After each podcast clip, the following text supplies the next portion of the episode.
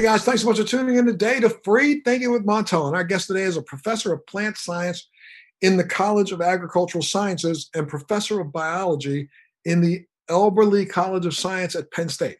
She's been in plant molecular genetics research for almost 30 years now and is the founding director of the Plant Institute at Penn State. She's here with us today to talk about genetically modified organisms, or GMOs as they're known, along with some common misconceptions about them. She's also here to share uh, some of her team's incredible epigenetic discoveries. Please welcome Dr. Sally McKenzie to Free Thinking Montel. Thanks so much for being here, Doctor. Oh, thank you. It's my pleasure. Absolutely. Look, you know, I, I wanted to do, you know, uh, a free thinking episode about GMOs because they get so much attention from a marketing standpoint. And there's so, you, know, you drop that word GMO in the middle of a cocktail party, and the next thing you know, you could be thrown out on the back porch.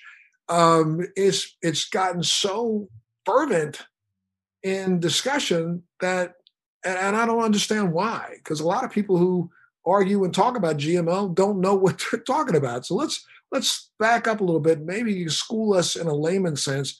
Tell us what GMOs are and what they are used for really what does the term GMO mean and what is it used for? So, so historically, um, genetic engineering is just the introduction of foreign DNA into a genome. And that started, you know, a long time ago in the 70s. But genetically modified organisms came about when we started doing it in plants. So this was going on biomedically. This has been going on in other areas. But when we got involved with plants and with agriculture, you know, GMOs are now a part of our agricultural system.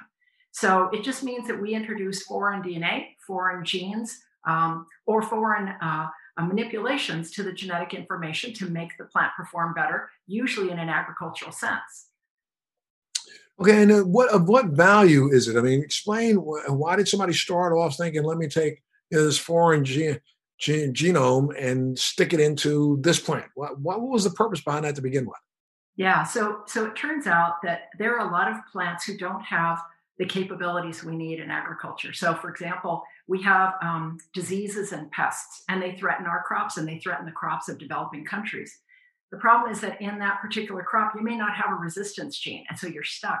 So it's really a, it's like a toolbox. It's just one tool in your toolbox as a breeder. So sometimes you're introducing a gene from another species, usually another plant species, that gives you that capability. So, for example, uh, papaya in Hawaii, you know, you've got viruses, and the ring spot virus nearly wiped out, wiped out the entire crop. What are you going to do? So you either give up because you can't breed papaya fast enough to get ahead of that virus, or you genetically engineer a gene that will give you that resistance. And that's how that, that industry was saved, was using what they now term GMOs. It's a genetic engineering tool.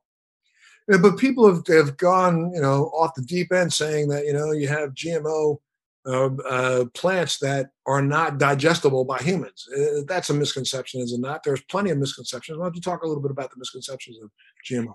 So I think that um, early on, there was so much nervousness about the idea that geneticists were involved in their crops. I think most people don't know where their food comes from.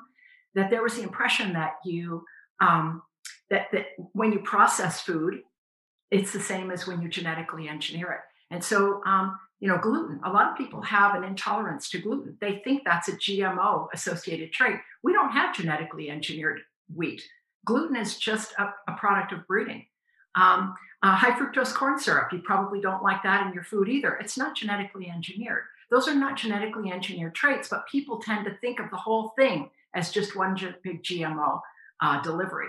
So I think people don't really understand those things that they read about that may not be good for their health that are associated with food processing from those things that basically are genetic engineering of a crop to make it perform better in the field. They, they seem all the same to the average consumer. And I would think that, you know, if you just kind of just ponder it for half a second, we have been, man has been modifying plants for eons now, thousands of years, right? I mean, trying to make a hardier plant or trying to have one that's more resistant to, you know, rain or more resistant to mold. That's been what almost all farmers have been doing in the farming industry, right? Right. I mean, that is where all of your food comes from. And none of the crops that you eat would have been edible had we not done it. The thing is now, you know, why you've got the average consumer saying, I don't want GM as a technology, you've got the average scientist saying, I don't see that we can actually improve our crops rapidly enough to deal with climate change unless we have every tool in our toolbox. So you have sort of this, you know, this tension between scientists wanting to be productive and, you know, the average consumer just saying, yeah, but I, I don't like what I'm hearing. And, and somehow we have to bridge that. And I think it's with education. You know, people need to understand that, like I said, papaya wouldn't be here had we not gotten involved that way. You know, Vermont was one of the states that absolutely said no GMO in our state till they found out we were using it in cheese. You know, there are a lot of things about agriculture that people just don't realize that have been extremely useful to us. Right, and when you say I've been using it in cheese, I mean, now I, the one thing about, and maybe this is a misconception that I had, but you know, when we go back in time, we weren't mass producing corn at the level that we are producing it now, and we have modified corn to make it hardier and healthier, so that we could, excuse me, so that we could literally use it in the entire food chain. I mean, you know, corn is, you know, I often say that's why I try I, I try my best to eat grass fed meat if I can get it because I've never seen a cow walk up to a stalk of corn and take a bite ever, and it would not naturally do that. So you know why would we take a product that a cow wouldn't eat in nature, spread it on the ground, and fatten it up with that, knowing that that's going to get into the cow's system and be passed on to its progeny so that it becomes genetically part of that cow then the next thing you know, I'm eating a genetically modified animal. And that's what you're talking about when you're talking about cheese, right? No, when I'm talking about cheese, I'm talking about rennet. So in the old days, you know, you needed this enzyme that we called rennet, and you used to take it from a calf's gut. You know, we would, we would slaughter calves, and then we would take this from their gut. And, and now we don't. We, we have a genetically engineered enzyme that we use, um, chymosin, in, in place of rennet. And so we use that widely. And of course, we would be still slaughtering calves if we if we didn't. So I, I think a lot of people, even people you know who feel the way you do, would be saying, "Yeah, I want that. I don't want to be slaughtering calves so that I can make cheese." So I think I think in that regard, you know, we just don't know a lot of what we genetically engineer. You know, insulin, it's a genetically engineered, um, you know, uh, uh, uh, medical. Um, it's, a, it's a genetically engineered medicine that allows us to, you know, save quite a lot of money. And with the number of diabetics in this country, I think they, they're grateful for that, that intervention. But you know, you you know, each one of these has to be thought of. You know, like you brought up the idea of how much corn we grow. Well, you know, over the next 30 years, we're gonna we're gonna change the way we do agriculture. Why? Because people like you feel the way you do. You know, we're seeing more and more vegetarianism. Well, you're not going to feed them with corn. So, you know, we can actually change the way agriculture works just as consumers. But that's not the GMO issue, right? So, so what you decide to buy can actually impact what people will sell to you. And the more you're eating vegetables and a broader diversity of, of vegetables, the more you say, I want my vegetables grown locally, fair enough. Then ask agriculture to give that to you, and growers will make that happen. You know, we we got into this big cycle because people are huge meat eaters. And so what are you what are you going to feed them on? And now you start that that cycle of most of what we grow in the Midwest is to feed our animals. Well, don't don't don't eat them and they won't sell them to you. So this is all kind of a, a conversation as i said between you know the agricultural scientists and and the consumer. I, I think the scientist is trying to do is just provide to the consumer what it is they have they demand. So as more and more consumers demand a more plant-based diet will we start to see more and more plants being genetically modified to be able to handle the production? I think that you're going to find that genetically modified is going to mean a broader array of, of things. You know, you're going to see CRISPR technologies coming on board. We're now using those. Those are where you go in, you don't leave any foreign DNA in the plant. You just go in and you make one precise genetic change.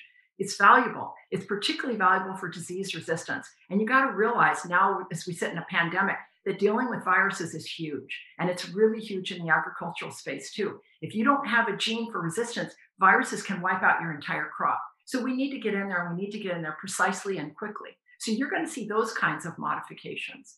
Uh, you're going to see epigenetic modifications, you know, things that don't leave any trace that you've been there, but they change the way genes are expressed and make them more hardy, more resilient for the environment.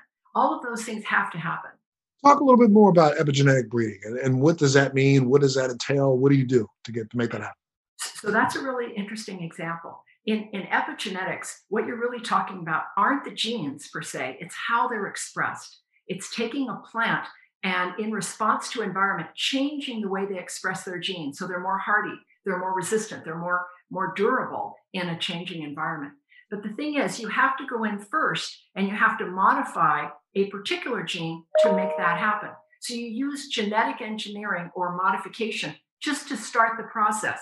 You can take that modification out, but afterwards, now the plant is changing the way it expresses, the way its progeny express. You've now got a new line, and it's now more hardy, more resilient, and, and it's got higher vigor than what it had before. So that's huge. Everyone would want that. It leaves no genetic trace of, that you've been there, but you got to use genetic technology to get in.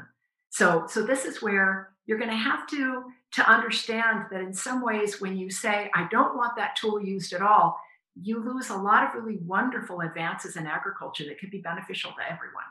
I mean, it's, it's almost like you're you're you're using science to speed up the evolutionary process anyway, right? I mean, the plants would eventually do something like this for themselves to deal with the new levels of heat or the you know lack of rain, the drought, those things.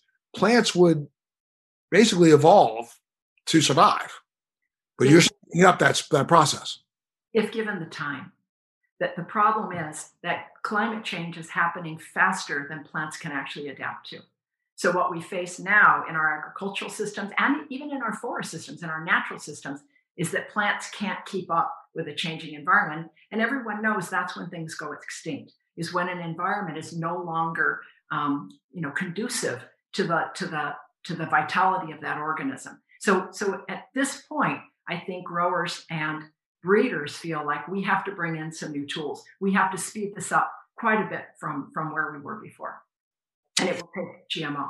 And and I guess what people are also not paying attention to is the fact that we have been doing a such a poor job in managing our soil in this in this world. I mean, you know, uh, we have soil that has been, you know, completely saturated with you know caustic chemicals and things over the course of the last hundred years of this industrial revolution, and we don't do and practice the way we should practice tilling soil, turning soil over, planting other plants there to revitalize some of the nutrients and those kind of things and tilling those into the soil the way we used to. But then some people would say, but instead of modifying the plant to deal with the damage we've done to the soil, why don't we clean up the soil so that the plants are more hardy? You know what I mean? Most scientists would say you do both. You do both. Yeah. So so there is a whole field that's exploding now of, of microbiology that is basically soil microbiology, understanding how microbes, fungi, and bacteria interact with the root. They communicate with the root, they protect the root, um, they, they create a, a whole system underground that allows the plant to communicate with its soil, if you will, and to take nutrients more efficiently. We have to do that too. So, you know, that whole microbiome uh, initiative that happens, you know, around the country is is really aimed at that. It's it's teaching uh, uh, you know it's it's teaching farmers how to be more conscientious about the way they condition their soils. At the same time, we're worrying with the, about the plant that actually has to live in those soils. You, do both. We I think we found with uh, the you know the the passage of the farm bill and the allowing of the of uh, processing hemp in America. We know that hemp has a profound effect on soil because it leaches out the caustic chemicals. It actually stores them, which should destroy the hemp once it's it's been grown. That's kind of like what that that uh, what do they call it? Um, the plant that should be planted in between each yield, right? Mm-hmm. So are are are we looking to find more plants like that that are ground cover that can help revitalize the soil? Oh yeah. Well, you know, growers have done that for a long time. They, they put legumes in between their crops, and legumes, of course, will leave the nitrogen there from from nitrogen fixation.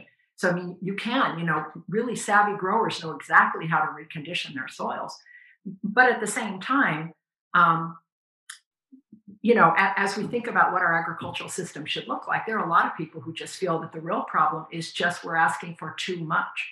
You know, these vast amounts of land that are dedicated to you know one crop um, that monoculture situation is just, um, let's say it's not really sustainable ecologically. That's not the way plants naturally grow. One species grown for 5,000 acres, uninterrupted. So, you know, at some point you do reach a limit where the system really isn't going to accommodate what you want from it. And you really have to accommodate the system. I mean, we're starting to we see that because of, I guess, in the last hundred years, you've seen that you know we went from what about two billion people on the planet to now over seven billion people that we have to feed, and now because of droughts all over the world, people are migrating to areas in the world where they can't grow plants. Um, they're right on the edge of you know some sort of environmental change, climate change that's that's too hot or not a Goldilocks zone.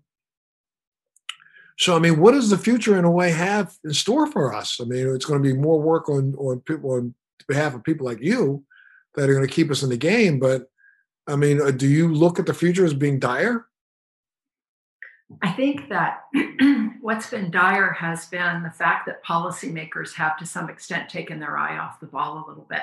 You know, it isn't really clear to me that we've had a cohesive policy at least in, in the US, about what we think it should look like. And so I think if you give the scientific community a mandate, you know, sort of their marching orders of here's where we want to go, I think you'd find that the technologies are there to do a lot. But for example, are countries to become um, food secure? If they are, then why um, does Europe and the US, you know, put pressure on them as to whether they can grow GMO crops or not? You know, who's going to feed Bangladesh if we don't if we don't support golden rice initiatives? You know who's going to feed um, you know people in india if we don't allow them to use gm for eggplant production when they need it? I mean they simply need it because the environmental conditions particularly with regard to insects are just so dire.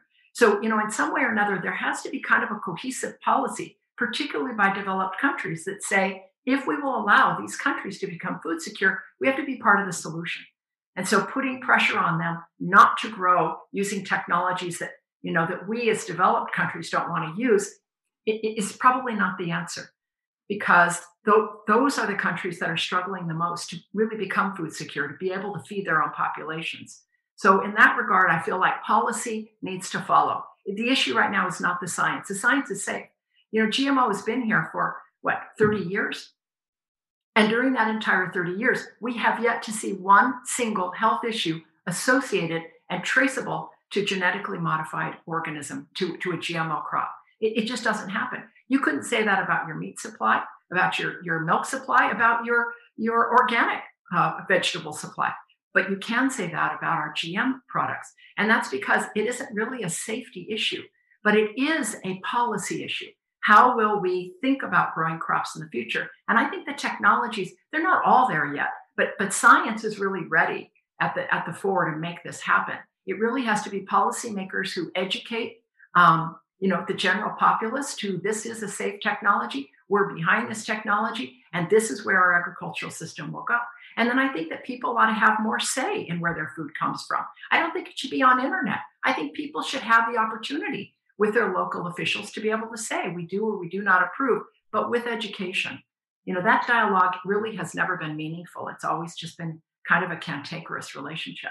You go back to World War II when we had, you know, the victory gardens in America, what about almost 60% of the, the country grew their own vegetables and grew vegetables in, in their backyards.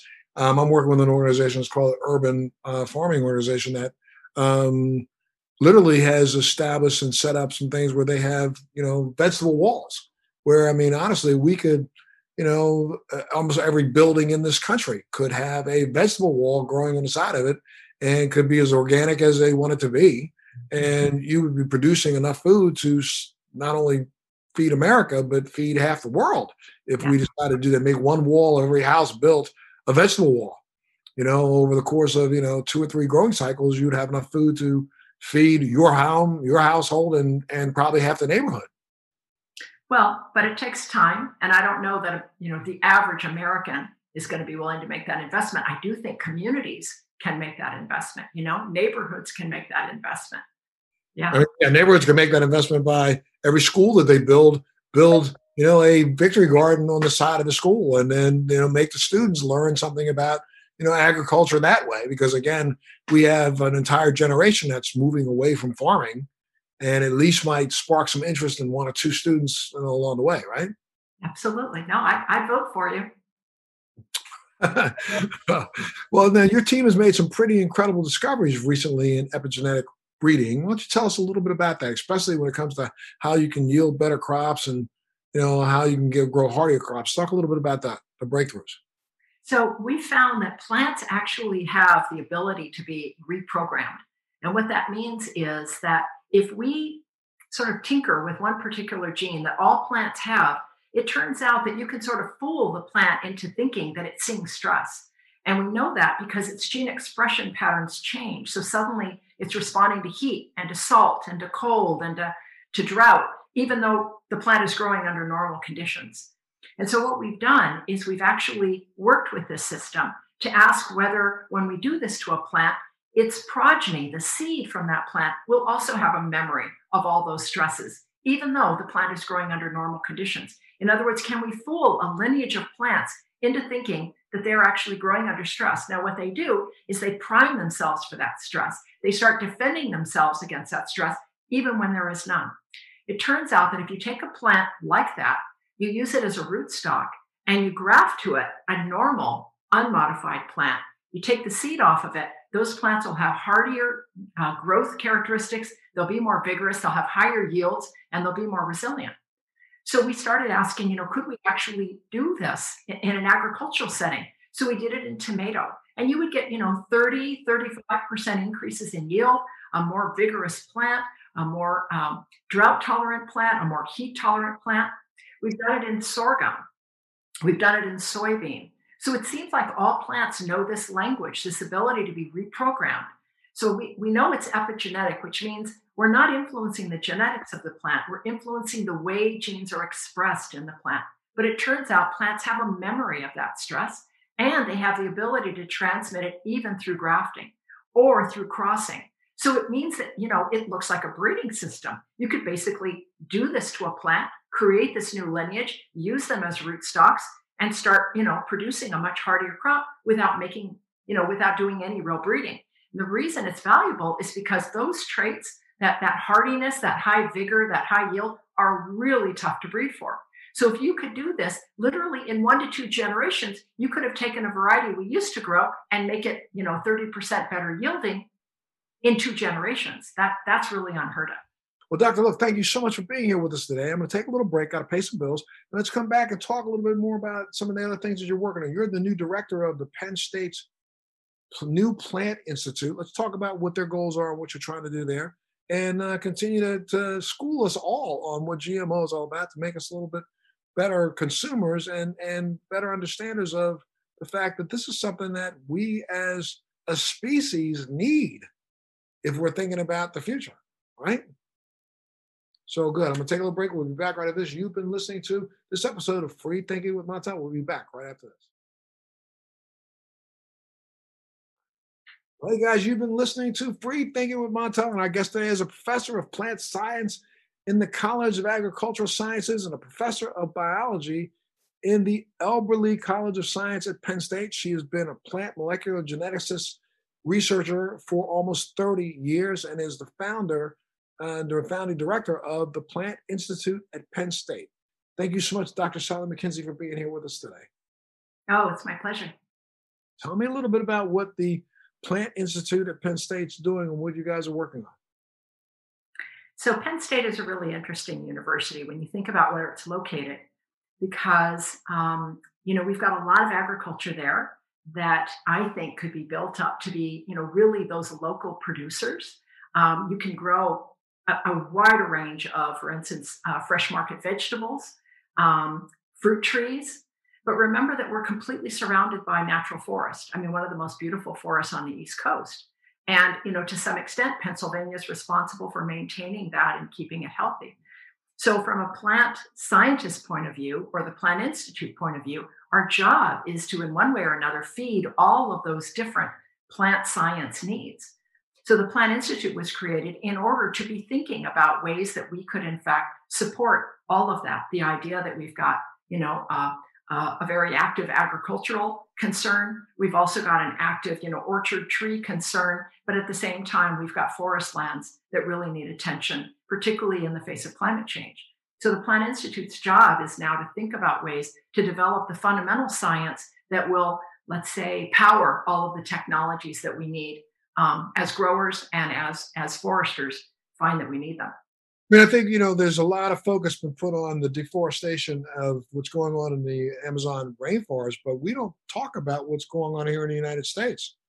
I mean, right, majority of cities in this country are losing, you know, 20, 30, 40% of their trees every single year. Well, look at California. It was in one summer. And that's 4% of California's total land that burned. You know, so so the trick with California is not just wow, we, we really need to figure out how to deal with annual forest uh, fires. What, what we really have to think about is, um, you know, should we be going in and thinking about what we should replace, um, you know, as we start to lose uh, that forest? Because remember that the forest that we're burning down was forest that was put there 100 years ago but may not actually be adapted for the next 100 years. Now that climate change comes in, climatology experts can now make predictions of what we're going to see as transitions in the next 100 years, should we be thinking about reforesting with, with different species or with newly adapted uh, uh, tree um, uh, lineages that will actually prosper better over the next 100 years than what we had before? So, you know, to some extent, you just can stand back and watch forests burn and hope something comes back in its stead. But you know, to what extent should we be involved in actually thinking about what that new foresting should look like? And, and then, of course, there's also climate change. You have to remember what forests do for us. They basically filter your water. They basically allocate your rainfall. They um, they're basically responsible for the air that you breathe. You know, we really need not only to maintain the forests we have, but possibly even to expand them into areas that are not forested now. So there's a lot of science and a lot of, let's say, fundamental biology that has to go into thinking about what our forest should look like over the next hundred years. And we really have not put serious investment into that until now. Well, even now, we do not invest in our forests the way we, we will need to in order to, to, to put them where they need to be. I don't believe that worldwide we have any serious conversations going on about that, especially when we see the destruction and the fact that we are burning forests to make more room for corn, right? So that we can raise more cattle so that we think that we're going to be able to feed more people, but that's going to at some point in time this is going to run out. I mean, you can't keep keep uh, you know gerbil in a Habitrail running, running, running, running, running forever. It's going to get tired and you know pass out. So, I mean, uh, oh, is that what we may be looking at a dismal future? Well, I, I'm hoping that policymakers will get actively engaged in this. And, and part, part of the reason that they sort of have to is that you've noticed several countries have said that they have sort of a 2050 goal for carbon neutrality. And I don't really know how you get there unless you bring forests into the mix because they are the cheapest way for you to basically absorb that carbon you're putting into the atmosphere. They're extremely inexpensive, right? I mean, you plant a few trees. So if you think about it that way, it's possible to get policymakers to think really long and hard about what they want to look, what they want to dedicate to forests, and then what they want those forests to look like. You know, how do we make them more efficient at capturing carbon? How do we make them more efficient at filtering our water? You know, how do we make them more efficient for doing all of those ecosystem services that we demand? You know, that takes some science. So I'm kind of hoping that there will be, you know, sort of a policymaker uh, initiation of, of new research and new research dollars that go into to uh, forest, let's say, restoration. You know, I also I, I go go back again to that hemp plant, but you know, there's something called hempcrete, that is a concrete that's made out of hemp. And I'm told that that once developed out, literally could be, first off, the bricks are stronger than cement, uh, but those bricks also maintain for their life their ability to capture and sequester carbon. So why not shift over to, you know, a, a building block that literally is cleaning the atmosphere at the same time that we're building?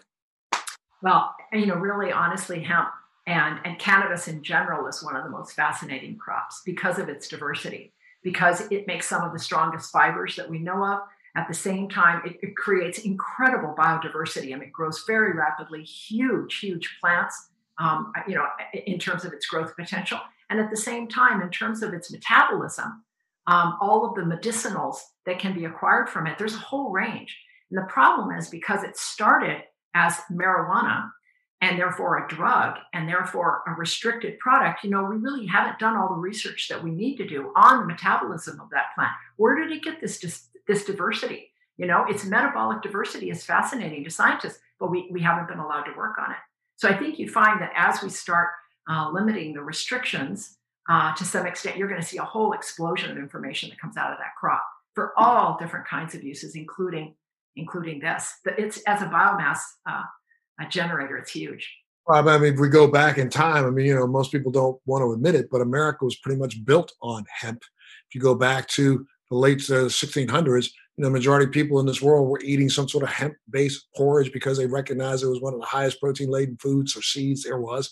Um, all of the clothing, all of the uniforms made for the Revolutionary Army were made out of hemp fiber. You just talked about hemp fiber.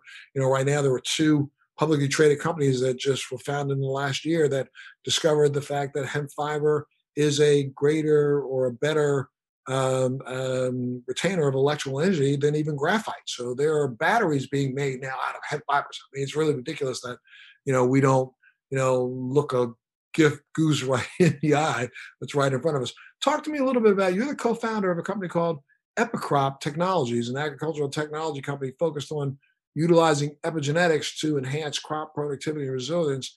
Can you tell us a little bit about what you're working on and where that company is going?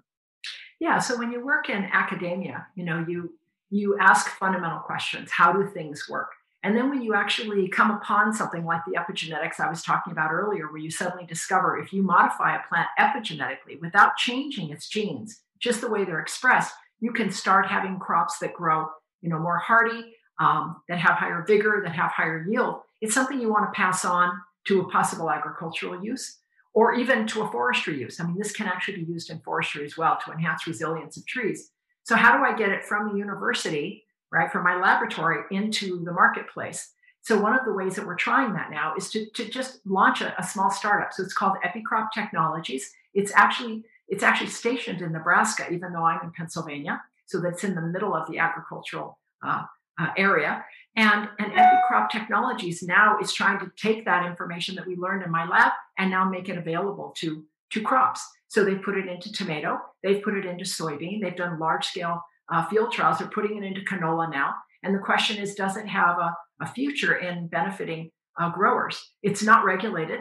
You know, it's it's beautiful. It's it's a non-GM technology, so there's not that initial investment in getting into this technology that you'd have with a GM product you know, it, it's one way for me to see whether we can have impact uh, that would actually benefit others. Um, at the same time, we also want to try this with forest trees. I can do that in my lab in Pennsylvania to ask whether we can enhance resilience of our forest if we were to start to take the lines that are already growing out there, but we now introduce epigenetic variation to them, make them more resilient as we put them back out. So, I mean, there are a lot of technologies that come from universities that could have a real impact on our day-to-day understanding of plants and how we use them. You know part of it is an educational barrier part of it is a money barrier. You know where does the money come from to make that you know you were just talking about hemp and all of its wonderful uses.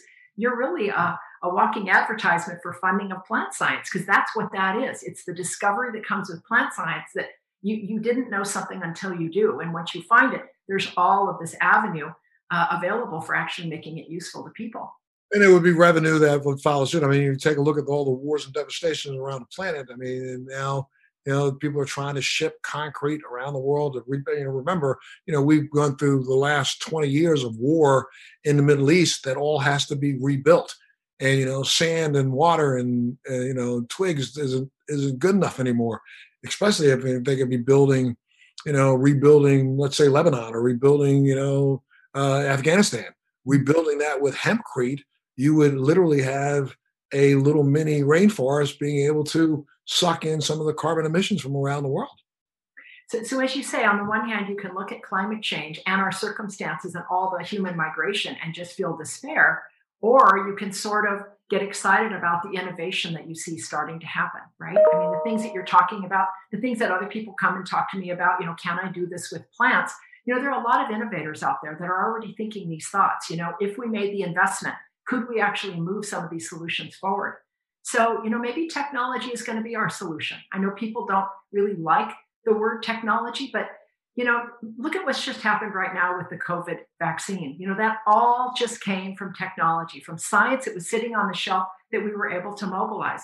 So, who's to say we can't do that with climate change as well? You know, if we were simply to just mobilize the science that's there and find some solutions, we'd have people that are going to go out and come up with these solutions and basically just feeding off the science that's been out there, um, you know, just waiting to be used. I, I think it can be a really exciting time if people will be open to the idea of technology and implementing it. Absolutely. Well, thank you so much, Dr. Mackenzie, for being a part of Free Thinking with Montel today, and thanks for sharing all of your knowledge. I'd love to have you back at another time, and uh, you know, keep on on the breakthroughs that you're you're making with uh, your EpiCrop technologies. Thank you. Absolutely. Well, you've been tuned in to Free Thinking with Montel. Make sure you tune into the next edition. Thanks so much for being here today.